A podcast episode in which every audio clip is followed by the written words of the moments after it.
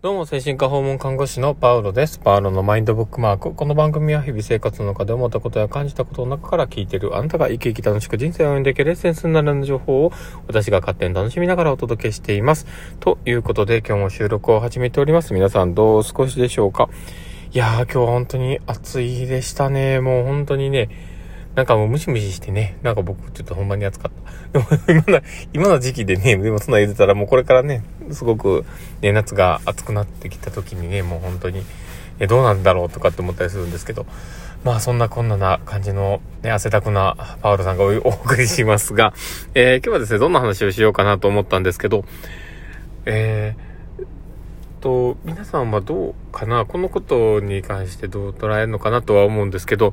まあ、もしこのね、聞いてる方が医療者であれば、こういうことってあんまり直結しないというか、あんまり意識したことがない部分ではあるのかもしれないなとは思うんですけど、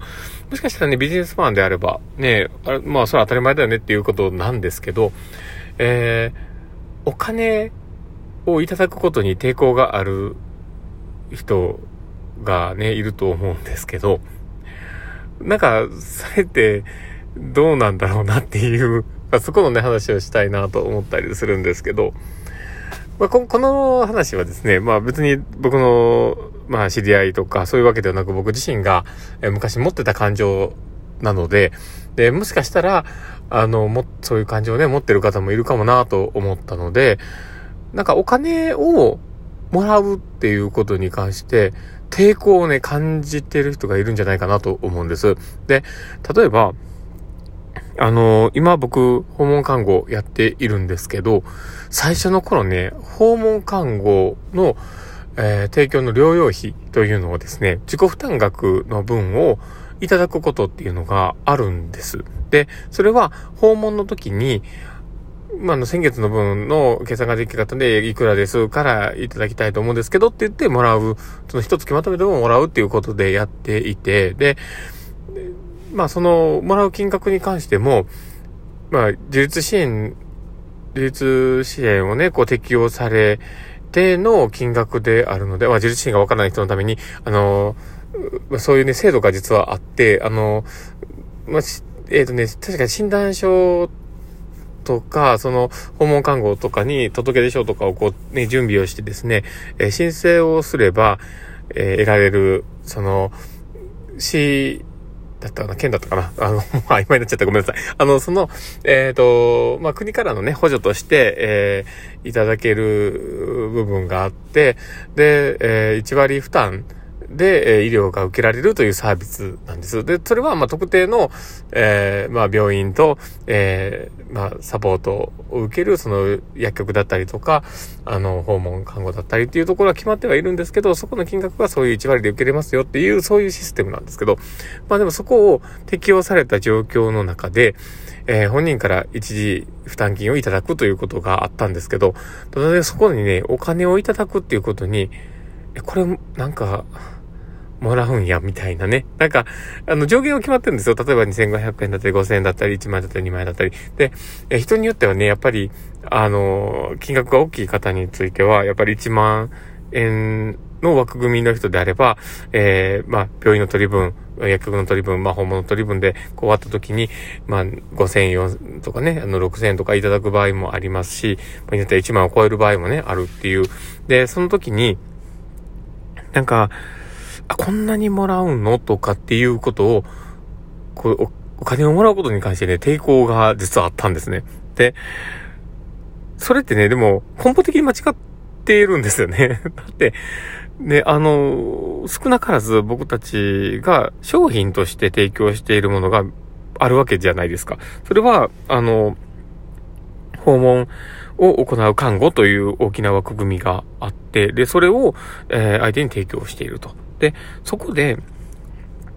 まあ、ある程度自分たちの価値っていうものがあって、それを、その自分たちの時間を切り売りしてるというか、その時間を提供してるということで、そこに価値がちゃんとあるわけなんですよね。なので、お金をもらうことに抵抗を感じるっておかしいんですよ。だって、そこがね、あの、もらわなければいけない部分だ。って、例えば、あの、ご飯を食べに行って、料理屋さんに行って、まあ出してくれたね、料理がですね、例えばパスタセットとか、ね、こう、頼んだ、ね、あの、ディナーであれば、ね、1200、300円取取られたりするわけですよね。で、それを、えー、お金をごちそうさまでしたって言って支払うって、それ当然なんですよね。で、それは、ちゃんとそこの中で、えっ、ー、と、材料費だったり、その人が、えー、作ってもらうための、その調理人のシェフの、こう、ね、力量も含めて、そこに含まれて、で、その場所量も含めて、で、あの、料理ををね、提供する、その全てを含めてその金額を払っているっていう大前提があるわけですね。で、そう思うと、その金額を払うっていうことに抵抗は感じないですよね。で、ただでも、この訪問看護だったり、目に見えないものっていうのは、人ってお金をね、もらうことに変な抵抗があるんですよね。で、まして、あの、払う方にも抵抗があるんです。だから、あの、よく、こうね、ネットの関係のこととかでもあるんですけど、まあ、例えばオンラインサロンのね、話のことだったりとか、えー、例えばあのまあ、保険会社とかのね、保険とかもそうかもしれないですよね。なんか、そういう目に見えないサービスに関して、えー、それは別に、ね、なんか、事前事業でやってるわけではなくて、サービスとして提供してるわけなので、そこにお金が発生して当然で、で、それを、なんか、ね、理解をしていないっていうことでビジネスを考えるっていうことが、なかなかしにくい脳になってるんじゃないのかなっていう、そういう感覚が僕は受けたりするんですね。で、僕も現、実際そうね、あの、お金をもらうことに抵抗があった時って本当にそうだったと思うんです。あの、ビジネスのというか、あの、そういうものが本当に欠けてたなっていう。で、今となってはね、全然そんなこと抵抗はないんですけど、やっぱりお金を発生しているっていうことの意味が本当に大事なんです。そこが抜けてしまうっていうのは本当に、あの、なんでしょうね。うん、まあ言ってみたら、ただ飯を OK にしてる料理屋さんっていう でおかしいよね。だってどうやってじゃあその人はお金買ったりするのとか、いや、いやいやいやっていう。で、逆にさ、それを、で、お金をもらわないからといって何を提供していいわけではないですよね。だから、言ってみたら、あの、本当に、なんてやろう。ねお金を払わないからといって、ゆ、あの、床に巻き散らしたチャーハンを盛り直して提供するってわけ、とかね、したら、それは怒られますし、ダメですよね。で、そういう、なんか、自分たちがお金をもらっているという、そういうとこでの、あの、まあ、一種ね、その切り売りしてる、その時間の対価としてもらっている上での責任っていうとこをちゃんとね、感じながらお金をもらわなきゃいけませんし、逆にそれを利用してるという、まあ、あの、そこのサービスを受けてるという意味でもちゃんとお金を払う側も、払わなければいけないんだなっていう、そういう意識はね、やっぱ持った方がいいのかなと思っています。でもそれがあるからこそ、あの、お金っていうのは回っているわけで、で、なんかね、お金のこともね、本当に深い部分ではあると思うんですけど、やっぱりね、本当に、どんだけ使うかっていうところが、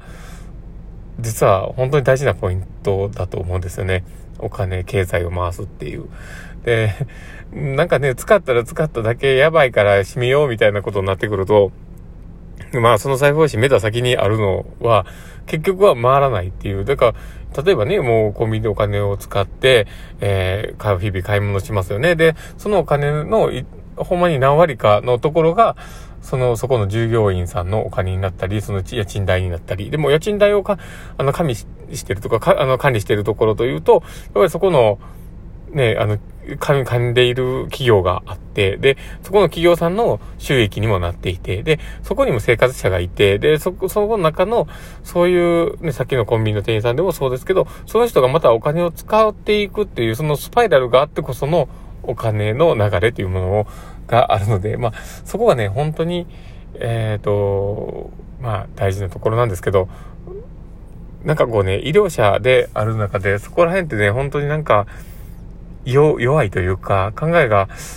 回りきらない人もやっぱりいるのかなと思ったりするので、まあ、僕は、まあ、その一人だったかなと思ったりするんでね、なんか、これからのね、その、自分の生き方として、なんか意識していかないいけないところかなと思ったりしたので、今日はそんな話をしてみました。ということで、この話がね、面白かったなと思う方がいたらですね、フォローいただけたら嬉しいなと思いますし、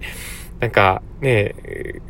まあ、あと、ツイッターの方もやってますので、ツイッターのフォローもしていただけると嬉しいなと思ったりしています。ということで、えー、今日の放送はこれで終わりたいと思っております。えー、これを聞いたあなたが明日も素敵な一日になりますようにというところで、ではまた。